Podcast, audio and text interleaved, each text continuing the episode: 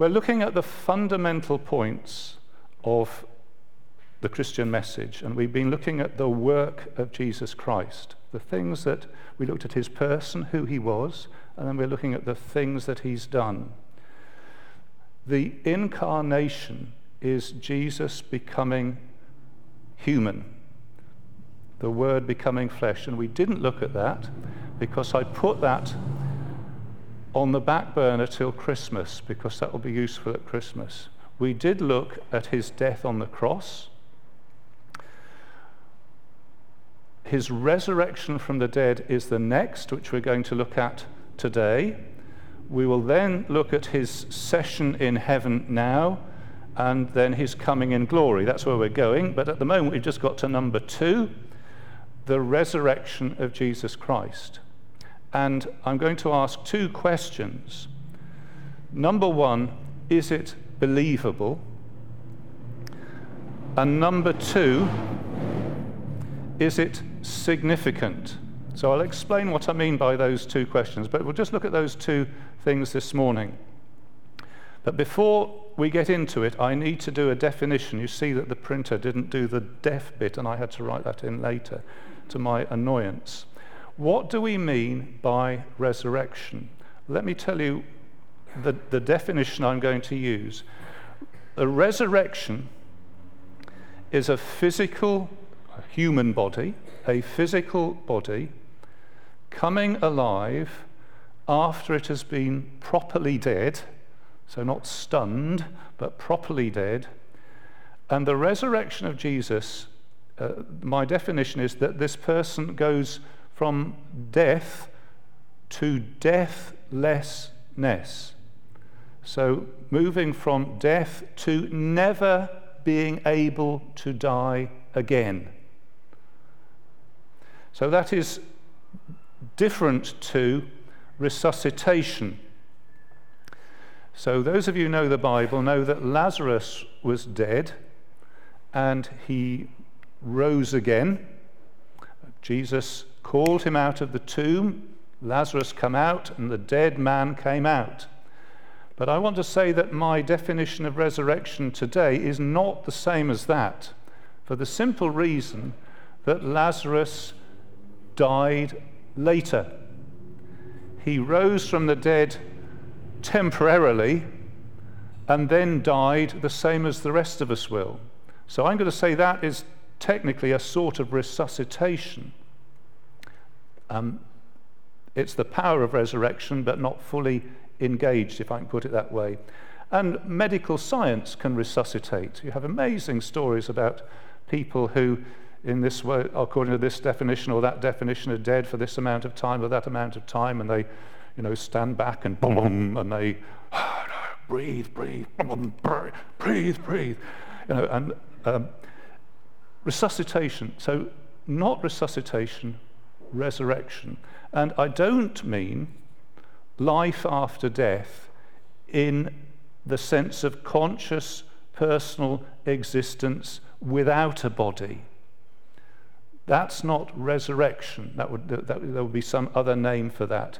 So, whatever culture you're from, you probably have the idea of a ghost, which is a person without a body, uh, wandering around, scaring people or whatever.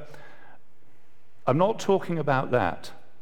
Uh, Jesus said, uh, Don't be afraid. I'm not a ghost. I'm not a spirit. We're talking about a body. And uh, on a less sinister level, believers now with the Lord Jesus have a conscious existence without their bodies. Uh, so I'm not talking about that. I'm talking about resurrection. I'm talking about a physical body coming alive, having been fully dead, and entering into a state of deathlessness. And again, before I, we get going completely, let me say something about world views. So, this is how you see the world, what you think the world is like. And here is somebody who's a, has a worldview of materialism.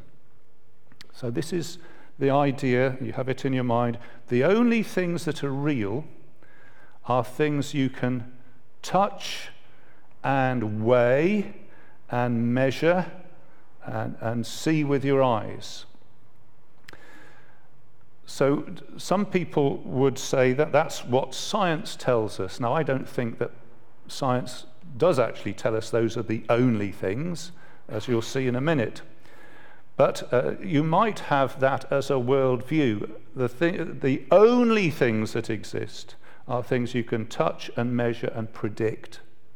So that's, a, that's actually a very narrow view of the world.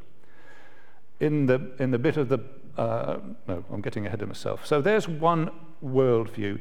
Here's another worldview that the Bible and other cultures would have. Please see, I was trying to do the writing and I found it wouldn't do a dot on the I, wouldn't do a proper K. Ah, So the, the, the worldview that the Bible takes says there are some things that exist that can be touched and measured and predicted. Yeah, there are such things. But that's not all there is. There are other things in the world too. So, as well as things that weigh 297 kilograms and you can put them on the scales, there's such a thing as love. You can't put love on scales, can you? You can't measure the length of love. Uh, you can. There are things in the world that are 31,724 meters long, but there's also mind. You're using your mind at the moment, almost certainly.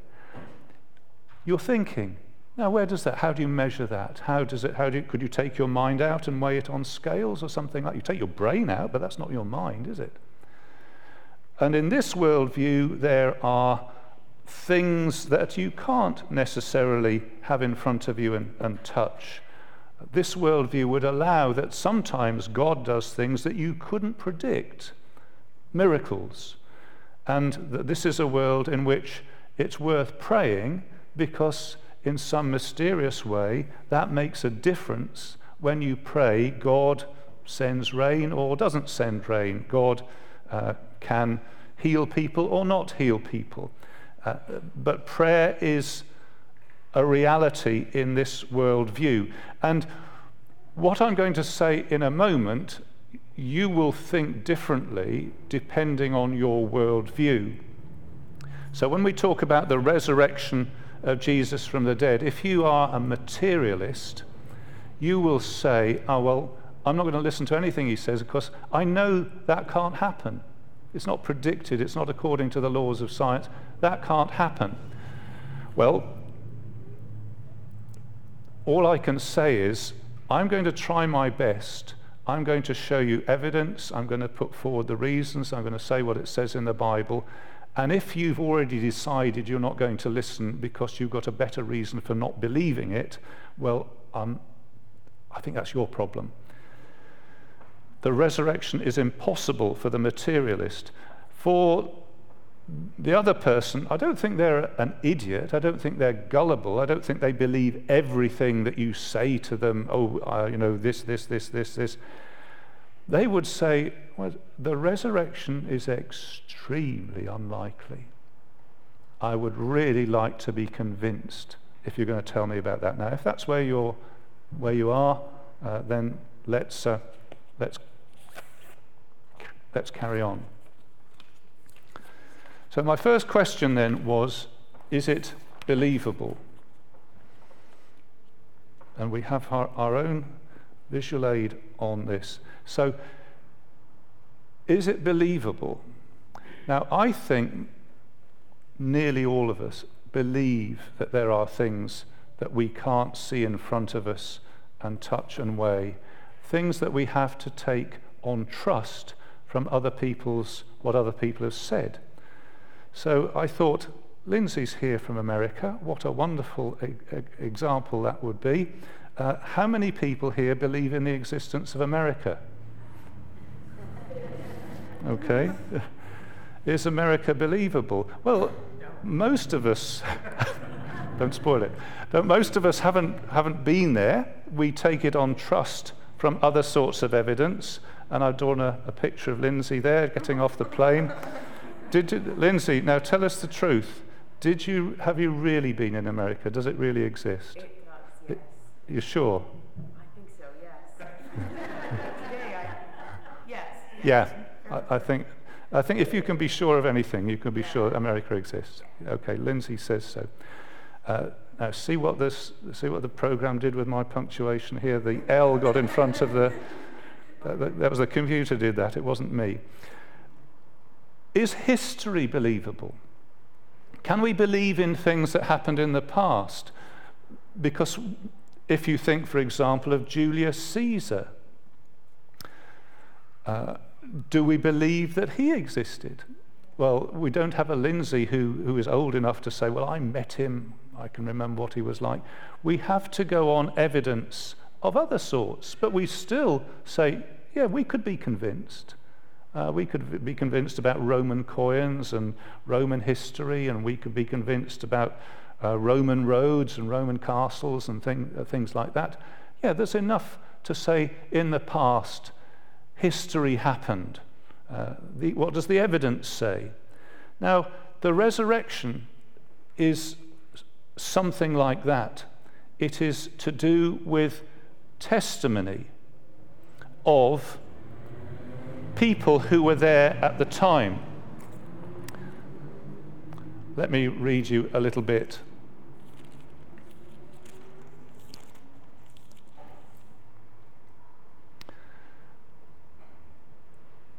They went to the place where Jesus had been buried. And he'd been buried for, uh, this is on the third day. So he's properly dead. He's not just stunned or dozing. And they went to the tomb. Simon Peter saw the strips of linen lying there, as well as the burial cloth that had been around Jesus' head. The cloth was folded up by itself, separate from the linen. Finally, the other disciple who reached the tomb first went inside. He saw and believed. They still did not understand from Scripture that Jesus had to rise from the dead. There's an example of somebody going in at the tomb, looking, seeing there's no corpse, and being persuaded by the evidence. And his faith grew. It goes on a little bit later. Uh, one of the women went down to see the tomb. And somebody says, Woman, why are you crying? Who is it that you are looking for? And the woman thinks this is the gardener. And she says, Sir, if you have carried the body of Jesus away, Tell me where you have put him, and I will get him. And it's Jesus himself. And she says, and he says, Mary. And she turns towards him and cries out uh, in her own language, Rabboni, which means teacher. And she rushes back with the news, I've seen the Lord. And we are talking about testimony of ordinary people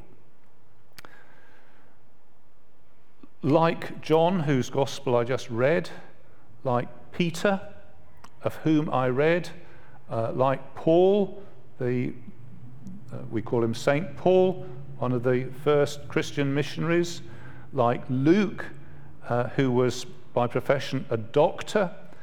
We have each of the Gospels, different documents, and depending on your view of the text, we might even have another document, uh, uh, the ending of Mark. We have, we have it written down in the letter that, that um, uh, Ruth read to us. And of course, we have also the evidence of history. Because something must have happened, something big must have happened to the Christian movement, because at the point of Jesus' death, everything had gone wrong.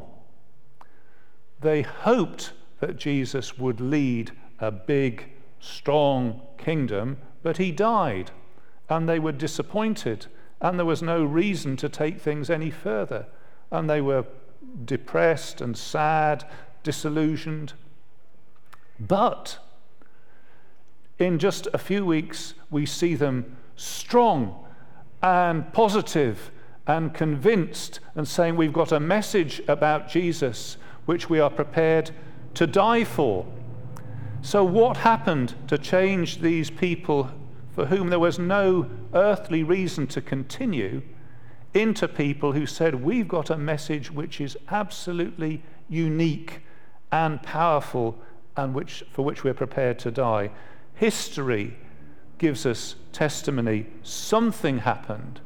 And the only something that I think makes any sense is something as big as the resurrection of Jesus Christ. We have the testimony of ordinary people. We have the testimony of sensible people. There is a strange idea that people in previous centuries were more stupid than we are. Uh, did I say that the right way around? I think I did, yes.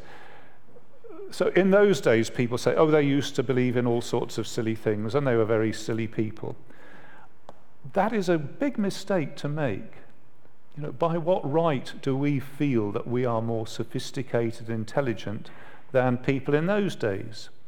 So it, it's recorded in the Gospels. When the people in Luke 24:11 were told about the resurrection of Jesus, they didn't say, "Oh yes, we believe in all that sort of thing."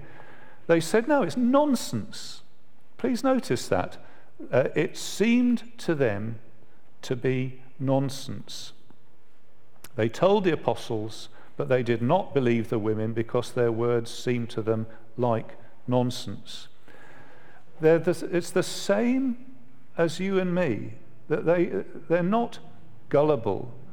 They were people who needed convincing.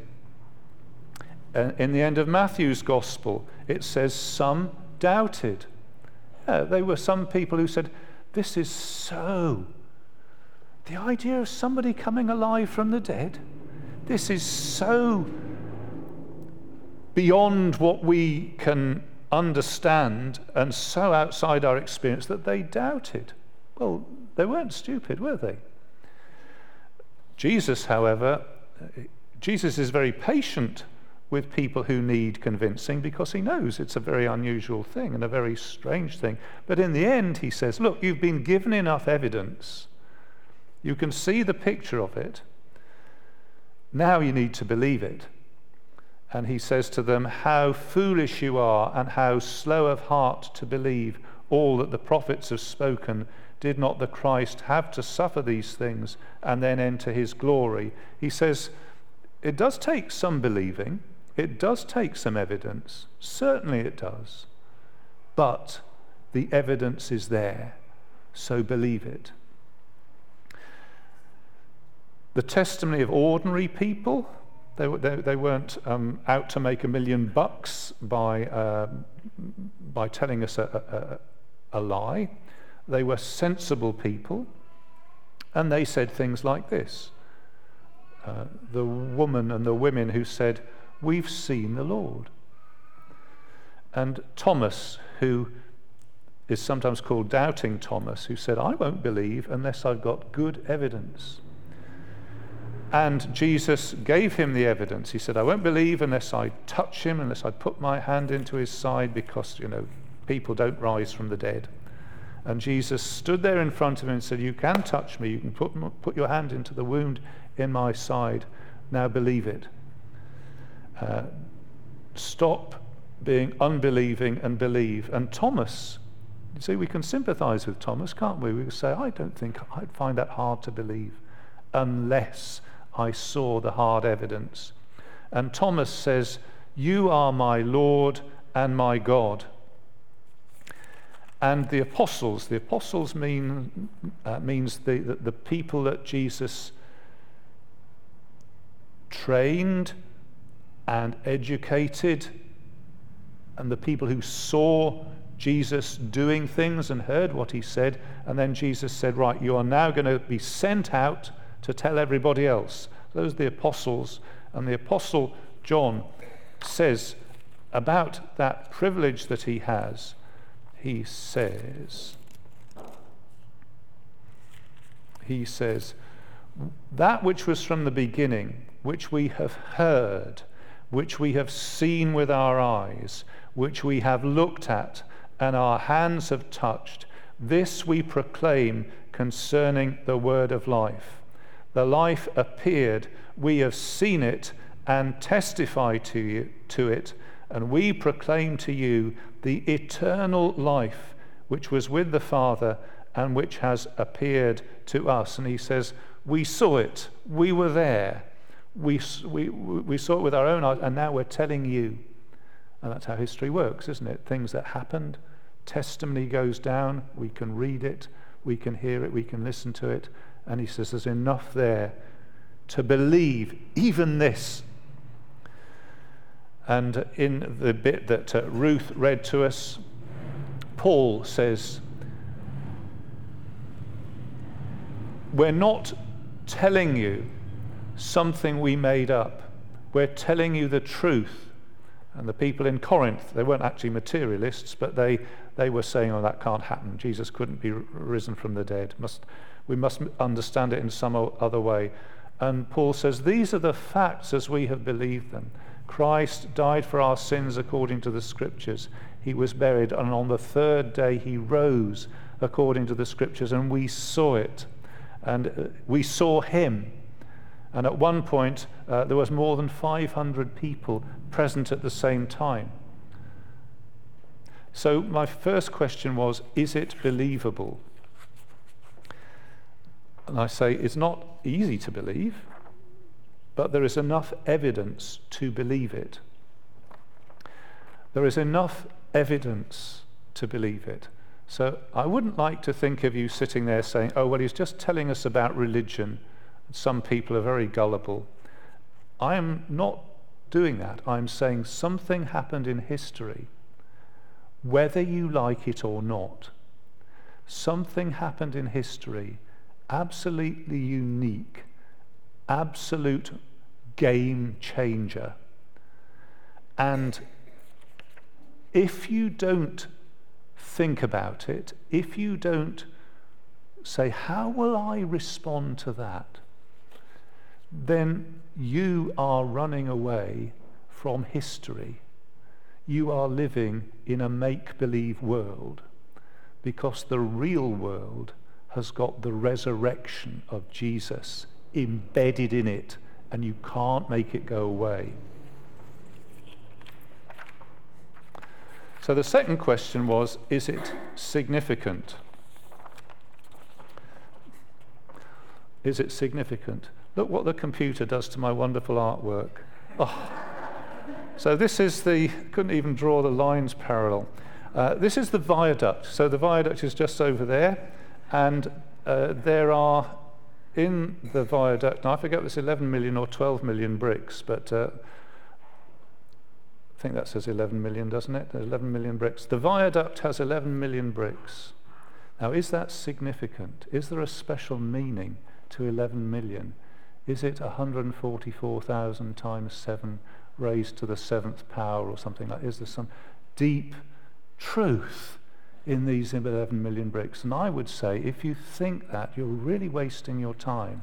Because I think there is absolutely no significance, no meaning in that figure whatsoever. I mean, the viaduct, um, there's a lot of meaning in, in having a viaduct. You, you'd need an awful lot of willpower to get the train from Brighton Station to London Road Station if you didn't have the viaduct. But it's the, the 11 million has no significance at all. Compare that with, that, that, I, think I was getting a little bit better with that, uh, Brighton Pavilion. Now it has onion shaped roofs. Now, is, that, is there any meaning in that? Is it, is it uh, just because that's the best sort of roof to have rain fall off? And I would say actually there are reasons why it has uh, that, that sort of roof. Uh, it does tell us something. I think it tells us something about the builder. I think it tells us he was slightly crazy, actually. Uh, don't you think? Uh, Brighton Pavilion is, it shows that it was built by was the Prince Regent. Ah, what a wonderful picture of the Prince Regent. Uh, he, he, he did have a, he said, I want to build something that looks a bit crazy and that looks a bit really special. I want it to look like it's Indian. I want to make it look like Chinese because I'm going to have all my friends here and we're going to have wild parties. And we're not really going to be spending our money on uh, improving the lot of the common people. We're just going to have this bizarre building. That's why it's got an onion shaped roofs. It does mean something. Yeah, it tells us about the, the person who did it. Now, what about the resurrection? Is it just, you know, well, okay, it happened, bizarre? Or does it mean something? And I want to say it's full of meaning. And I've got, uh, I think I've got five, but of course the computer messed up the numbering system, so there isn't a number four. Uh, so just don't, don't, don't even go there. It shows that Jesus, uh, significance, number one, it shows that Jesus was right in what he said. In his life before his crucifixion, Jesus said a lot of things. And you might say, well, did he, is he right? Did he say things that were true? Or, or did he just say random stuff? Now, consistently, he said things like, Destroy this temple, and I will rebuild it in three days. That's what he says in, in John's Gospel. Destroy this temple, I will rebuild it in three days. The temple of which he spoke was his body. He said that, and they might have thought, well, I don't know, that's a bit random, isn't it? Destroying a temple, rebuilding it in three days. But Jesus was right in what he said. He died and he rose again on the third day. That's what he meant. Uh, more specifically, he said several times, if you follow it through in Mark's gospel, he, said, he took his disciples aside and said, Listen, the Son of Man will be handed over to the chief priests and to the sinners. They will uh, flog him, they will mistreat him, uh, they will put him to death, and on the third day he will rise from the dead. And they probably thought, I don't know what he's talking about. Can't be right. But he did say it. And he was proved right by it actually happening. There's a big difference between saying all sorts of random things, you know, the world's going to end in. Very rash prediction, isn't it? The world's going to end in 1984. Of course, it didn't. So you look stupid. And then, oh, the world's actually got that wrong. The world's actually going to end in 2005. 2005. Well, you can say that, but of course it didn't. And you look even more stupid. Jesus said, I will rise on the third day. And on the third day, he did rise. In John's Gospel, he says, I lay down my life only to take it again, which is a rash thing to say unless you're actually going to do it. In the Christmas story, the angel says, uh, a Saviour is born, his reign will have no end. Well, of course, if he died, his reign would have a pretty sudden and disappointing end. But if he rose from the dead, then the angel too was right in what he said. So there's a, we would say, a vindication. He's proved right in what he said. Number two, significance. Jesus was right compared with what people thought of him. So, how did Jesus die? I once, I once asked this when I was a school teacher. I asked some of the kids, How did Jesus die? They didn't know. I don't know. How did he die? He was crucified. The Roman authorities, he was handed over by the Jewish authorities, the Roman authorities, they put him on trial and they said, He's worthy of death. He's a terrible man, he's worthy of death. We condemn him. And the cross is that sentence carried out. It says, a condemned man, worthy of death. And that's where the cross takes us to. That's what people thought of him. But God says, I don't want that said about my son. I don't want that to be the last word about Jesus. I don't want that, as it were, written on his, on his grave, condemned, guilty, worthy of death. And several times the apostles in their early preaching say, You killed him, but God raised him from the dead. You did what you thought he deserved, but God said, No, he didn't deserve that. I'm going to raise him from the dead. And in the uh, passage that you probably know quite well in Philippians, he, it says how Jesus had the mindset of being prepared to be obedient and humble and suffer and die even to death on the cross. And then the next word is therefore. Therefore, God highly exalted him and gave him the name that is above every name, that at the name of Jesus every knee should bow and every tongue confess that Jesus Christ is Lord to the glory of God the Father. And people said, He's not worthy of anything apart from death. And God said, He's worthy of absolutely everything. He's worthy of the top place.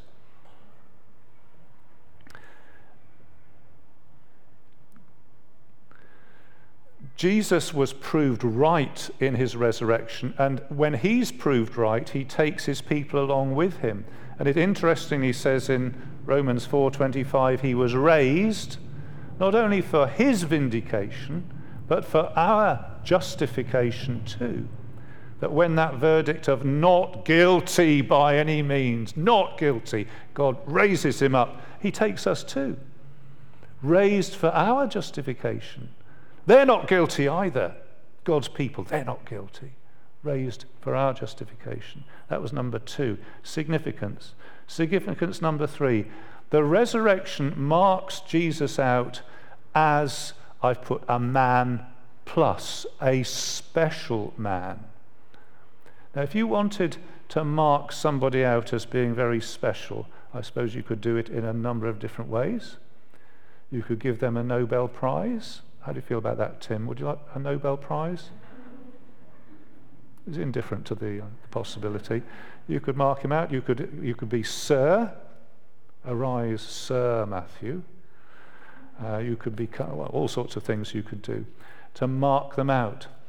But the Bible says that God marked out Jesus as special by raising him from the dead. So at the beginning of Romans, it says, He was shown to be the Son of God with power by his resurrection from the dead. Or it might be punctuated the other way shown powerfully to be the Son of God by his resurrection from the dead. But it certainly marks somebody out, doesn't it?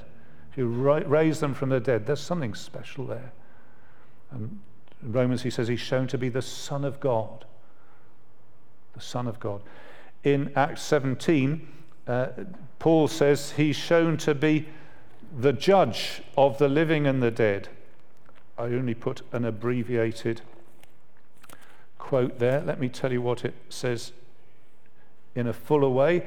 It says, In the past, God overlooked ignorance, but now he commands all people everywhere to repent for he has set a day when he will judge the world with justice by the man he has appointed. He has given proof of this to all by raising him from the dead. So Jesus is proven to be the man, the judge. Everybody will see him. We'll all have we'll all see him. You'll see him.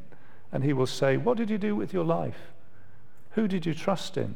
Who did you offer your life to? Why did you do the things that you did? Were you doing it for God or, or what? Everybody will have to give an account because he's the man appointed, proven by raising him from the dead. And in the chapter that Ruth read to us, he's called the last Adam. That's a man. The first Adam was a special man. He led his family into sin. And the last Adam puts it all right and leads his family into righteousness and deathlessness. So it marks out Jesus as a man plus, a special man. That was point number four. We're going to jump straight to point number five. That's my fault, not the computer's fault. He fulfills Scripture. He fulfills Scripture. It's significant because, as Paul says, he rose on the third day according to the Scriptures. And we might ask, which Scriptures? Which Scriptures? Well, for example, David, King David in the Old Testament, has this sense of being king forever, or there being a king from him, or a king that follows him, or a king like him that will live forever. You will not let your Holy One see decay, is one of the, the quotes from David. And the apostles say, Do you know what he meant by that? He might not even have completely known what he meant by it, but I'll tell you what he meant by it. He meant that Jesus Christ would rise from the dead, and really and truly, the Holy One would not decay. His body would be fresh, if you like.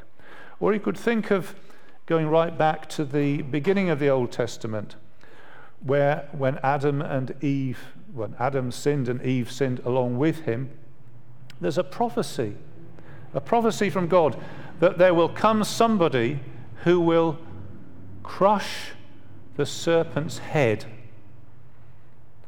And you think, well, what does that mean? And uh, maybe they didn't know, but, but here's the fulfillment of it. Somebody who, as Scripture foretells, would take Satan and all his work and death and all of that and squash it. He will crush the head of the serpent. And this is what Jesus is doing when he does crush death, doesn't he? Uh, and he crushes the kingdom of Satan by rising from the dead. And perhaps a little more thought provokingly, the scriptures about Israel. There's many acres of scripture which talk about in the Old Testament about the people of God and say what a terrible state they're in. They're far from God. Everything's going wrong. The spiritual thing is at the heart of it, and everything else comes from that. And one day God will put that all right. And it's often expressed in physical terms. You know, there will be corn and oil and wine flowing and abundant and so on. And I want to suggest to you, and I'm not going to stand here and get into a big argument about it, I don't think those scriptures are just talking about geography and agriculture. I think those scriptures are using the ideas of geography and agriculture to say God will sort things out for his people fully, finally, physically in the resurrection. And I'd invite you to see all those prophecies as being fulfilled through Jesus Christ and what comes from him. And if you wanted a place to start, you could go to Ezekiel 37:13, where the prophecy of what God will do for his people is put in terms of the dry bones. Do you know that?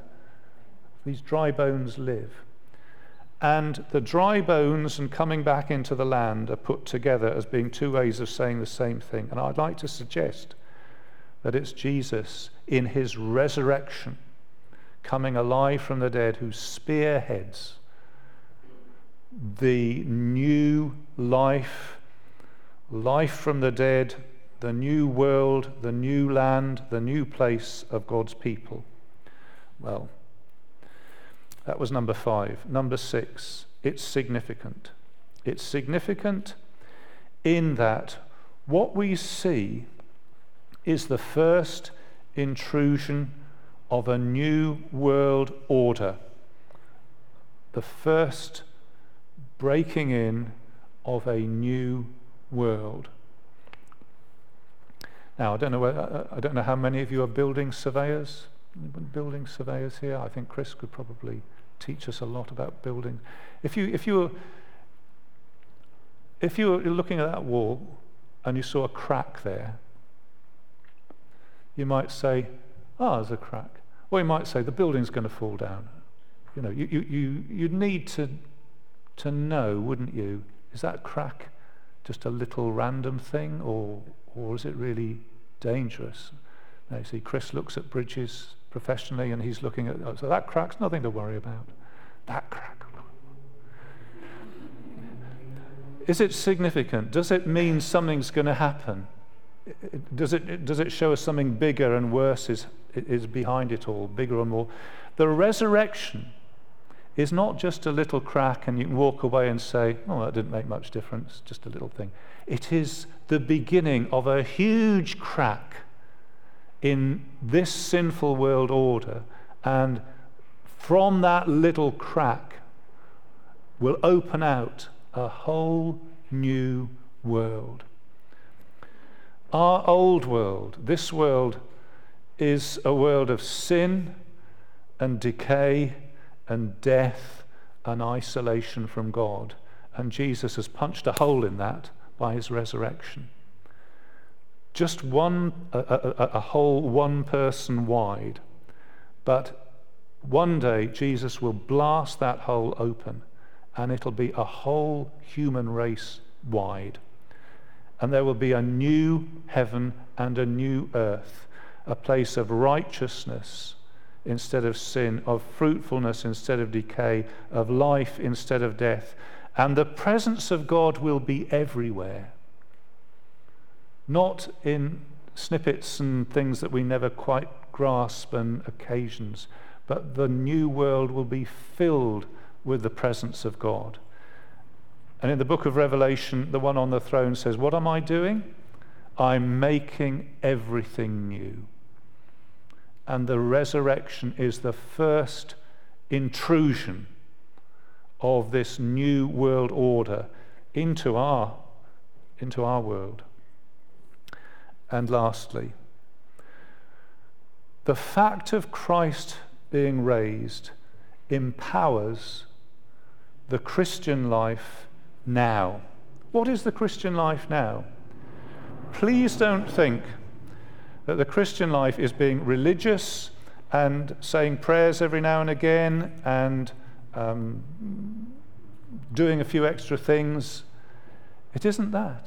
I mean, it is that, but it's, it's actually new life, resurrection life implanted in people who are still sinners. It's a new world, it's a miracle. Christians talk about being born again.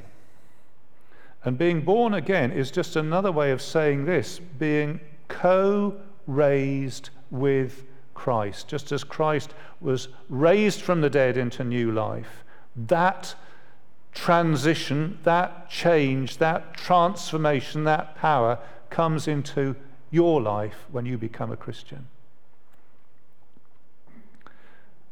We are raised with Him spiritually when we become Christians. One day we will be raised with him physically. But becoming a Christian is being raised with him spiritually. Raised physically, not yet spiritually. And you know, the Christian, though they don't always realize it, a Christian is somebody who lives with a, a resurrection power, new power above us, new power around us new power within us. The resurrection of Jesus Christ is how we live now. Seven or perhaps six reasons to be significant. Let me finish with a, a challenge to, the, to you if you're not a believer. And I don't know what you've made of, of what I've said, but if you're not a person of Christian faith, please consider the historical evidence for the resurrection. Is, if that is true, your unbelief is a refusal to live in the real world. You need to get your life into alignment with how things really are. There is somebody who, was, who rose from the dead now you need to get, get something sorted out with that person. And for believers, the other night when I couldn't sleep, I um, listened to a, a podcast, and the, uh, the, the minister who was speaking on it was said, It's the job of the Christian pastor to prepare his people for death. I'd never quite thought of it like that, but I think he's absolutely right. It's the job of the Christian pastor to prepare his people for death. And what I want to say is this message here prepares us for death, doesn't it? If we don't know how, we, how to die, we certainly don't know how to live. This tells us that there is, as the hymn says, strength for today and bright hope for tomorrow. And even if today goes wonky and isn't the way we want it to be, for a Christian, nothing can take away the bright hope for tomorrow, the hope of the resurrection.